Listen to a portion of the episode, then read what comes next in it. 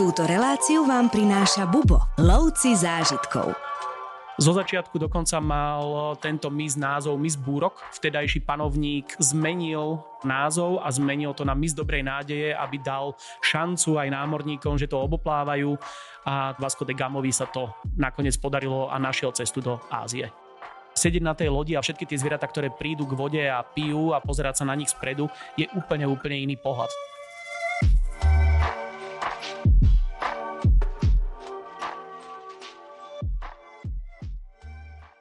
Čierny kontinent od dávna lákal cestovateľov z celého sveta. Ako magnet priťahuje milovníkov prírody. Život na otvorených pláňach národných parkov Masai Mara, Serengeti v Strednej Afrike či Čobe, Etoša a Kruger v Južnej Afrike patrí medzi najkrajšie divadlá na svete. Stovky druhov zvierat vo svojom prirodzenom prostredí, ktoré žijú podľa vlastných cyklov. K tomu si pridajte nádherné kresťanské pamiatky a tradičné kmene v Etiópii, uličky starých miest v Maroku, egyptské pyramídy, pláže Zanzibaru, púž Namíbie či gorily v Rwande a máte postarané o cesty na celý život. Afrika si v porovnaní s ostatnými kontinentami dokázala najviac zachovať takmer nedotknuté prírodné krásy, ktoré sú vo svete jedinečné. Krásu a pohodu Afriky pochopíte, až keď tam prídete. Hakuna Matata. Energia, ktorá prúdi celou Južnou Afrikou, je neuveriteľne silná.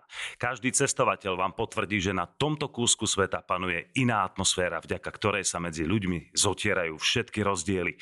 Najrozvinutejšia časť Afriky sa považuje práve juh. Tu môžete vidieť mrakodrapy a inovatívne technológie v kombinácii s nekonečnými snehobielými plážami, modrými vodami oceánov a stepami s divokými zvieratami. Taktiež sa tu môžete zoznámiť so zvykmi jedinečných afrických kmeňov, užiť si safari, nasávať jemné slnečné lúče, relaxovať v nočných kluboch, ochutnať tradičné jedlá miestnych obyvateľov a získať množstvo nezabudnutelných zážitkov. O tých nám ale viac povie cestovateľ Martin Karniš. Ahoj. Ahoj. Martin, ty okrem toho, že si cestovateľ, tak si aj zoológ, takže Afrika to je naozaj asi veľká srdcovka. Určite áno. Afrika od malička ma lákala a splnil som si sen, vraciam sa tam neustále a je to dokonalé. Začneme v Južnej Afrike, ako som povedal, poďme rovno do Kapského mesta, multikultúrne mesto ležiace na brehu Atlantického e, oceánu. Je preslavené hlavne kvôli Stolovej hore. Už keď prilietame do Kapského mesta, tak už tú Stolovú prekrásnu horu naozaj vidíme. Takže toto je asi taký dobrý vstup do toho mesta. Určite áno, je to jedno z najväčších lákadiel a je to aj miesto, ktoré robí z Kapského mesta to, čím vlastne je. Patrí medzi 5 najkrajších miest na svete a je to hlavne vďaka Stolovej hore a celkovo tej prírode, ktoré mesto obklopuje. Z jednej strany oceán, z druhej strany Stolová hora a medzi tým učupené, ale naozaj veľké mesto, plné kontrastov, eh, aj bielých ľudí, aj, aj tmavších ľudí. Takže aký je taký prvý pocit z tohto mesta? Pre mňa práve táto zmes ľudí je úplne unikátna a práve toto mesto bolo asi aj najotvorenejšie počas apartheidu, počas tých čias a doteraz sa to tam ťahá. Človek, keď cestuje inde po Juhoafrickej republike, tak je vidno ešte stále tá segregácia, aj keď teda oficiálnym zriadením už nie, ale stále vidno, ako ľudia žijú oddelene biely a miestny, ale to Kapské mesto, tam sa to všetko nádherne prelína, je tam veľká komunita je ľudí z Ázie, ktorí poprichádzali, majú vlastnú kultúru kapsko-malajskú, lebo bol tam kedysi obrovský príliv malajských otrokov, ktorí si tam vytvorili vlastnú kultúru, vlastnú komunitu, vlastnú kuchyňu. Takže toto je absolútne unikátne a práve ja mám veľmi rád večer vybehnúci do baru, kde je toto všetko vidieť, že nie je to iba o nejakej jednej skupine ľudí, že prídem do baru v Johannesburgu, kde takmer nie je vidno miestneho, ale v Kapskom meste naozaj, že pri jednom stole sú pomiešaní ľudia, čo je skvelé.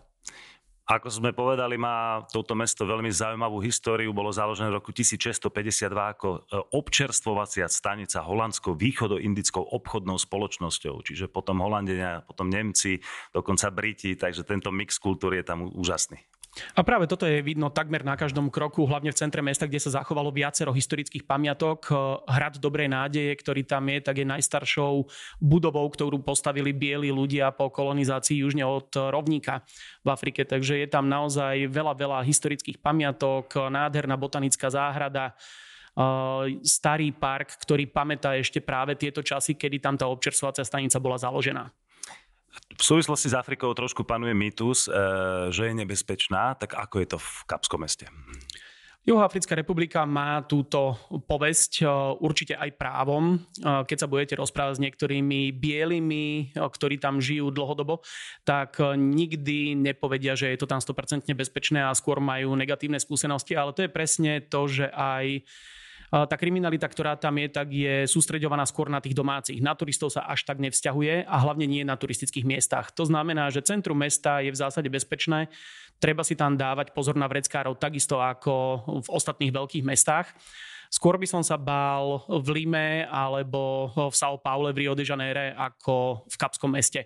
Určite by som nezachádzal do okrajových častí a určite by som tam nezachádzal večer.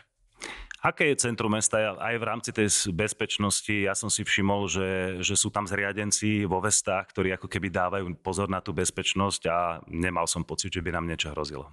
Toto je práve jeden z tých dôvodov, prečo aj spomínam tú bezpečnosť na turistických miestach, kde je táto turistická polícia zriadená, poriadková služba mestom platená a sú to ľudia, ktorí okrem bežných informácií dávajú pozor presne aj na toto. Stáva sa nám bežne, že nás odprevádzajú večer na hotel, keď sa prechádzame po zotmení centrom mesta, aby nás neobťažovali žobráci, ktorých je tam neúrekom. Takže na toto dohliada aj takáto služba. Dva také najsilnejšie momenty v tom meste je samozrejme Stolová hora a potom Waterfront, nábrežie, veľmi pekne urobené, zrekonštruované, plné reštaurácií, krčmičiek a kričajúcich úškacov na tých pontónoch, takže toto určite netreba vynechať. Určite sa treba zastaviť na waterfronte. Je to nádherne spravený starý prístav, boli to staré sklady, ktoré tam boli vybudované ešte pred nejakými 150 rokmi a sú teraz prerobené na naozaj veľmi pekné nákupné centrum s reštauráciami, obchodmi, je tam velikánske rúske kolo, viacero atrakcií, pouliční umelci rôznych kmeňov. Práve tu je možnosť vidieť vystúpenie rôznych ľudí z rôznych častí Juhoafrickej republiky. Takže je to naozaj taký nádherný mix moderného a tradičného. Potežme teraz turistov, na Stolovú horu ide lanovka, ale asi je oveľa príjemnejšie aj také športovejšie si to vybehnúť pešo, takže ako vyzerá takýto trek? Ten trek nie je príliš náročný, je skôr z môjho pohľadu nudný, hlavne záverečná tretina. Dá sa obísť lanovka a samotný výstup trvá ak to zoberiem nejak tak zo všeobecného hľadiska, keď si to človek chce aj trošku užiť, tak by som si dal na to 1,5 hodinu času.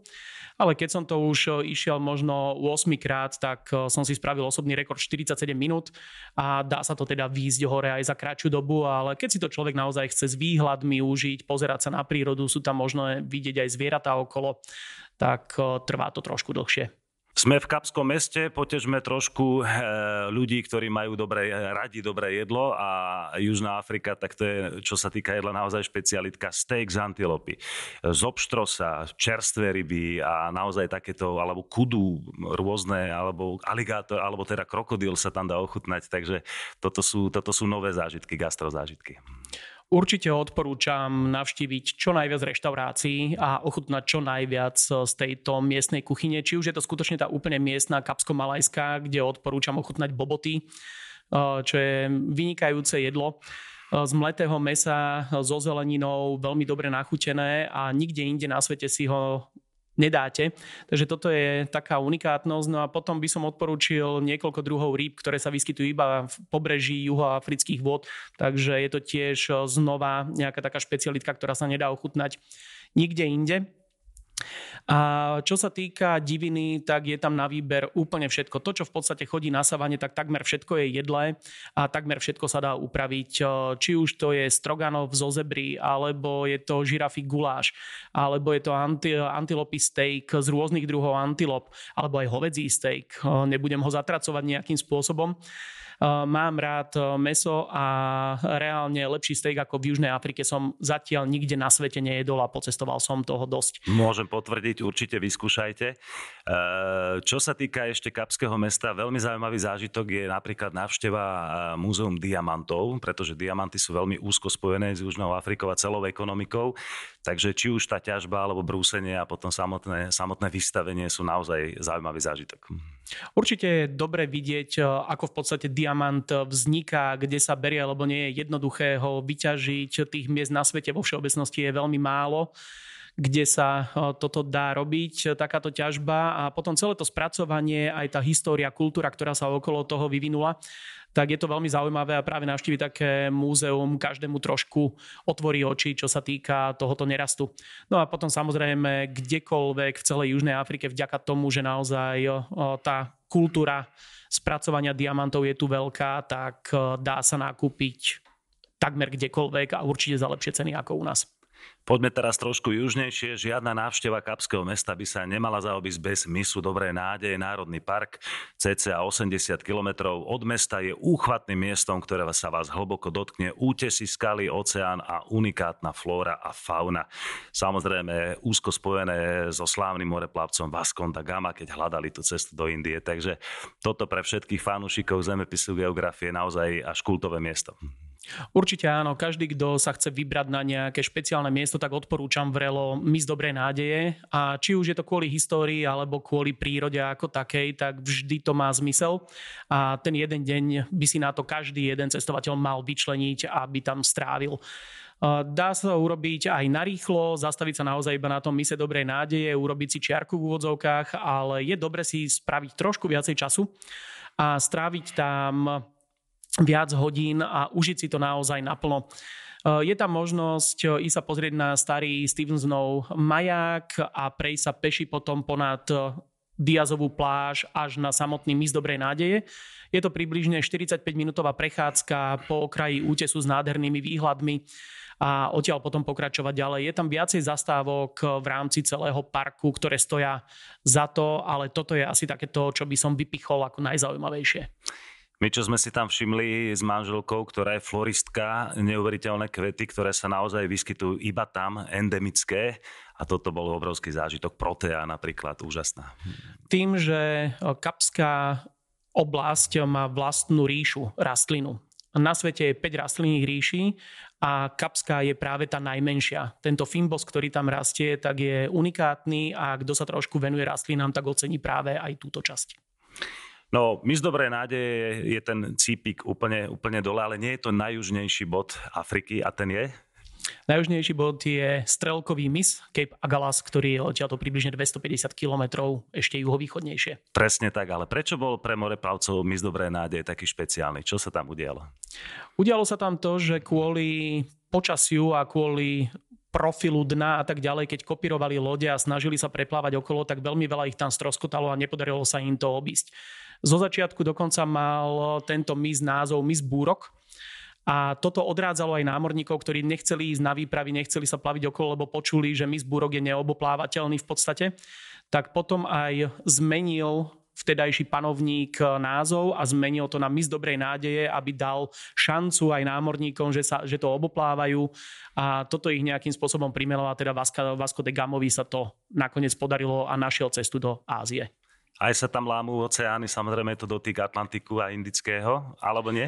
Ono je to trošku komplikovanejšie s týmito dvomi oceánmi. Práve za to miesto stretu sa považuje ten strelkový mis ale tým, že tie prúdy nemajú, nie sú oddelené stenou ani ničím, tak oni sa miešajú. A tie dva prúdy, ktoré sa tu stretávajú, tak je indický teplý prúd, ktorý prichádza z východu a potom antarktický, ktorý prichádza z juhu a točia sa smerom na západ e, spoločne, kde sa premiešavajú a teda to miesto miešania je približne od Strelkového misu až po mis Dobrej nádeje. Ale neexistuje hranica, e, kde by sa stretávali tieto dva oceány nejaká konkrétna. Rady na cesty, prehliadky miest a cestovateľské blogy z pera najcestovanejších Slovákov. Každý deň nový blog nájdeš v cestovateľskom denníku Bubo. Klikni na bubo.sk lomeno blog. V rámci Cape Pointu, alebo toho poloostrovčeka južnejšie od Kapského mesta, je viacero atrakcií, ako mi z dobrej nádeje. Napríklad mestečko Simonstown, kde sa nachádza kolónia tučniakov na krásnej pláži s takými oblými skalami, boulders takzvanými. Takže toto je naozaj veľmi, veľmi zaujímavý zážitok. Určite áno. Je to tam posledných niekoľko desiatok rokov, kedy si tučniaky našli práve túto pláž a vytipovali si ju za svoje hniezdisko. A začala sa tam rozrastať kolónia, ktorá je v tomto momente najväčšou v celej Južnej Afrike. Vo všeobecnosti ľudia neočakávajú tučniaky v Afrike, ale práve kúsok od Kapského mesta sa nachádza táto najväčšia kolónia, čo je úplne unikátne. Aký to je druh tučňaka? Oni sú trošku také menšie, ako poznáme z tých dokumentárnych filmov? Je to tučňak okuliarnatý, alebo niekedy sa mu hovorilo aj oslí vďaka zvuku, ktorý vydáva a patrí medzi stredne veľké tučňaky. A táto kolónia, ktorá tam je, tak má približne 1300 jedincov, čo je veľmi slušné na miestne pomery, alebo teda na africké pomery. Okrem tej špeciality diamantov má Južná Afrika samozrejme úžasné víno, môžem potvrdiť, a tie vínohrady tam majú veľkú históriu. Kto tam mimochodom e, priniesol víno? Víno tam priniesli práve už tí prví pristahovalci a po Holandianoch, ktorí v tej dobe neboli čisto iba Holandiania, bola to zmes námorníkov z celej Európy, lebo Východoindická obchodná spoločnosť Holandska bola najväčšou firmou v Európe v tej dobe v podstate, takže zamestnávali obrovské množstvo ľudí z celej Európy a tým pádom sa tam objavili aj ľudia z Francúzska, aj z iných oblastí, ktorí si tam priniesli, keď už sa išli usadiť aj tieto svoje veci. Takže hlavne to boli Francúzi. A potom druhá vlna, ktorá prišla, tak boli hugenoti, utečenci, ktorí boli vďaka náboženstvu prenasledovaní a tí priniesli vlastne celý tento základ a zistili, že je tam vhodná pôda a vhodné podnebie na pestovanie vynikajúcich odrôd, ktoré panujú doteraz. Veľa slnka, jemne zvlnený terén, do toho oceána, čerstvý Vánok, takže to víno je naozaj skutočne vynikajúce. Určite. Poďme teraz trošku na safari, lebo v Južnej Afrike sa nachádza Krugerov národný park, jeden z najstarších v rámci Afriky. A v tých safari v Afrike, však sa k tomu dostaneme, je, je naozaj veľa, ale čím sa odlišuje Krugerov od tých ostatných? Krugerov park sa odlišuje od ostatných hlavne asi dostupnosťou, že je veľmi dobre dostupný eh, či už letecky alebo po ceste. Infraštruktúra, ktorá je tam vybudovaná eh, vďaka tej histórii, ktorú má, keďže je to naozaj najstarší národný park, ktorý bol vyhlásený v Afrike, tak eh, vďaka tomu tento park sa rozvíja už viac ako 100 rokov a je to na ňom vidieť. Hovorí sa, že nie je to úplne najlepšie miesto, lebo je oplotený, ale keď si zoberiete, že je oplotených 25 tisíc km štvorcových, čo je približne polovica rozlohy Slovenskej republiky, tak je to obrovitánsky plac, kde tie zvieratá skutočne dokážu žiť voľne svojím spôsobom. A tým, že je ohradený, zvieratám sa tam darí, sú tam vytvorené systémy umelých napájadiel v prípade obdobia sucha, aby zvieratá zbytočne nehynuli tak eh, je to naozaj miesto, ktoré dokáže byť až preplnené zvieratami a tým pádom je obrovská šanca vidieť takmer všetko, čo do celého tohoto regiónu patrí. Takže všetky zvieratá, ktoré sem patria, sa tam dajú vidieť. Ako prebieha také safari? Je to ako vo filme, že na, eh, posadia na tie otvorené jeepy a pomaličky ideme do savany? Je to jedna z možností. Dá sa urobiť tzv. self-drive vlastným autom Safari, takže vďaka tomu, že naozaj infraštruktúra, ktorá tam je, sú tam hlavné ťahy urobené asfaltové, čo dokonca už aj niektoré zvieratá začínajú využívať. Levy lovia zvieratá, si ich naženú na asfaltovú cestu a kopytníkom sa tam šmíka, tak majú väčšiu šancu uloviť, takže toto už levy objavili ako veľkú výhodu ale dá sa o to jednoduchšie presunúť eh, z jednej oblasti do druhej, nakoľko celý tento park, keďže má dĺžku približne 400 km severo-južne, tak eh, je tam obrovské množstvo biotopov, ktoré sa menia zo severu na juh. Takže toto je veľká výhoda, že dá sa rýchlejšie presunúť. Alebo potom spraviť safari v určitej lokalite na otvorených autách, čo je zase pridaná hodnota, úplne iný zážitok a to je to, čo určite odporúčam aspoň na jeden deň zažiť aj niečo takéto s tým miestnym rangerom, ktorý pozná terén určite lepšie ako návštevník, ktorý tam príde vlastným autom, aj keď teda orientácia je tam veľmi dobrá, mapy sú perfektne spravené a všetko tam funguje dokonale. Poďme sa teraz trošku okúpať. E, Južná Afrika má aj atlantický, aj indický. Ktorý je teda vhodnejší na kúpanie a surfovanie? Je to podľa preferencií. Na surfovanie určite je lepší ten Atlantický, ale Indický oceán až v podstate po východné pobrežie Juhoafrickej republiky je dosť divoký a relatívne chladný, aj keď teda je to Indický oceán, ale vďaka miešaniu s tým antarktickým prúdom až niekde do oblasti Durbanu je voda relatívne chladná, vlny sú celkom veľké, takže surfovanie po celom pobreží Juhoafrickej republiky a potom až práve na východe je také mestečko Santa Lucia, ktoré je asi také najvhodnejšie miesto na kúpanie, čo aj miestni využívajú ako dovolenkové centrum už pri teplejšom Indickom oceáne. Je tam nádherná e, bažina alebo nejaká taká zátoka velikánska s rastlinami, s porastom plná hrochov, krokodílov, kde sa robia príjemné plavby, takže je tam čo robiť v tejto Santa Lucii. Prelietame do Zimbabwe, krajina, o ktorej sa hovorí, ale aj tak o nej málo vieme. Za posledné roky sa tu udiali významné zmeny a bývalá obilnica Afriky sa razom dostala na dno a pokraj občianskej vojny. Toto sa ale netýkalo Viktorínych vodopádov, jedným z troch najkrajších na svete spolu s Iguasu, ktoré sú v Južnej Amerike a samozrejme Niagarskými vodopádmi, ktoré sú v Severnej Amerike. Takže Viktoríne vodopády eh, a Mr. Jonathan Livingstone, tak toto je naozaj úplná geografická klasa klasika. Takže opäť, eh, kto sa trošku venuje histórii a cestovaniu, tak určite zaregistroval doktora Davida Livingstona, ktorý robil objavovanie eh, vo veľkom a prechádzal obrovskou časťou Afriky. A keď potom objavil vodopády, pomenoval ich po kráľovnej Viktórii, takže znova rovnako ako aj jazero, ktoré je uprostred Afriky, tak je pomenované po kráľovnej Viktórii, ale nemajú nič spoločné, čo je veľmi častá chyba. Veľmi často si ľudia myslia, že vodopády sú tesne vedľa jazera. Ale teda objavil tieto vodopády na hranici dnešných dvoch krajín Zambia a Zimbabwe a vzniklo tu mestečko Victoria Falls, ktoré je skutočne e, ťahákom, aj keď ešte nie je takým. Pre mňa preto aj tie vodopády sú zaujímavé, aj keď e, možno sú krajšie Iguazu e, z takého nejakého komplexného pohľadu, ale Viktoríne vodopády tým, že tam chodí minimum ľudí, je tam minimálna infraštruktúra, človek sa tam naozaj dokáže postaviť ešte na okraj skaly bez toho, aby tam bolo zábradlie alebo vybetonovaný chodník alebo chodník z dreva, ako je práve na Iguazu, tak toto je tá divokosť, príroda okolo zvieratá, ktoré tam ešte v okolí žijú. Nie je neobvykle tam stretnúť prasa bradavičnaté alebo lesone, čo sú antilopy malé pralesné. Takže toto je pre mňa tá pridaná hodnota týchto vodopadov samotných.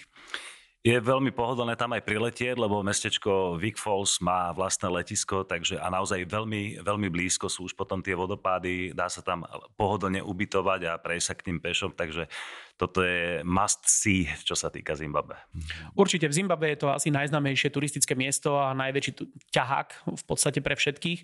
A veľmi často to ľudia spájajú práve s Juhoafrickou republikou, keďže je veľmi jednoduché sa dostať z Johannesburgu do Victoria Falls. Je tam niekoľko letov denne, tam a späť a letisko je približne 30 minút od samotných vodopádov, takže naozaj je to veľmi, veľmi komfortné sa tam dostať. Vodopády sa nachádzajú na rieke Zambezi, ktorá je sama o sebe nádherná a ponúka ďalšie zážitky ako bungee jumping z toho slavného mosta alebo rafting. Pre mňa osobne jeden z najsilnejších zážitkov Afriky ever, takže trošku si popíšme tento zážitok.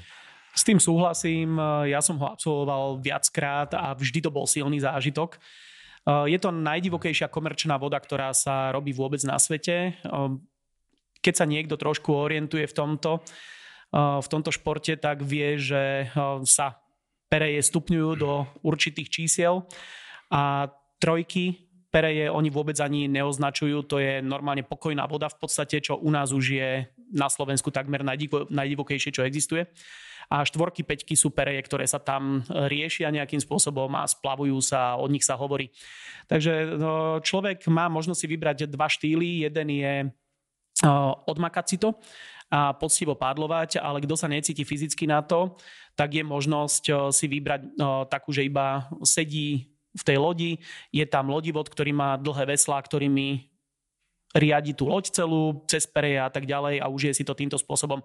Pre mňa najťažšia vec z celého je potom záverečný výstup. Po poldenom raftingu, kedy sa človek naozaj namaká, tak potom ešte výjsť tých 250 výškových metrov z kaňona hore, aby sa dostal eh, zase k tomu svojmu autu a dostal sa náspäť na hotel, ale každopádne tá eufória a adrenalín, ktorý z toho je, stojí za to a je to dokonalý zážitok. Toto určite potvrdzujem, netreba si nechať ujsť a navyše, keď sa na vás ešte usmievajú krokodíly, ktoré sú v tej rieke niekde na skalách, idete okolo nich. Určite. Žije tam celkom slušná populácia a je ich tam vidieť, takže je to naozaj krásny kus prírody.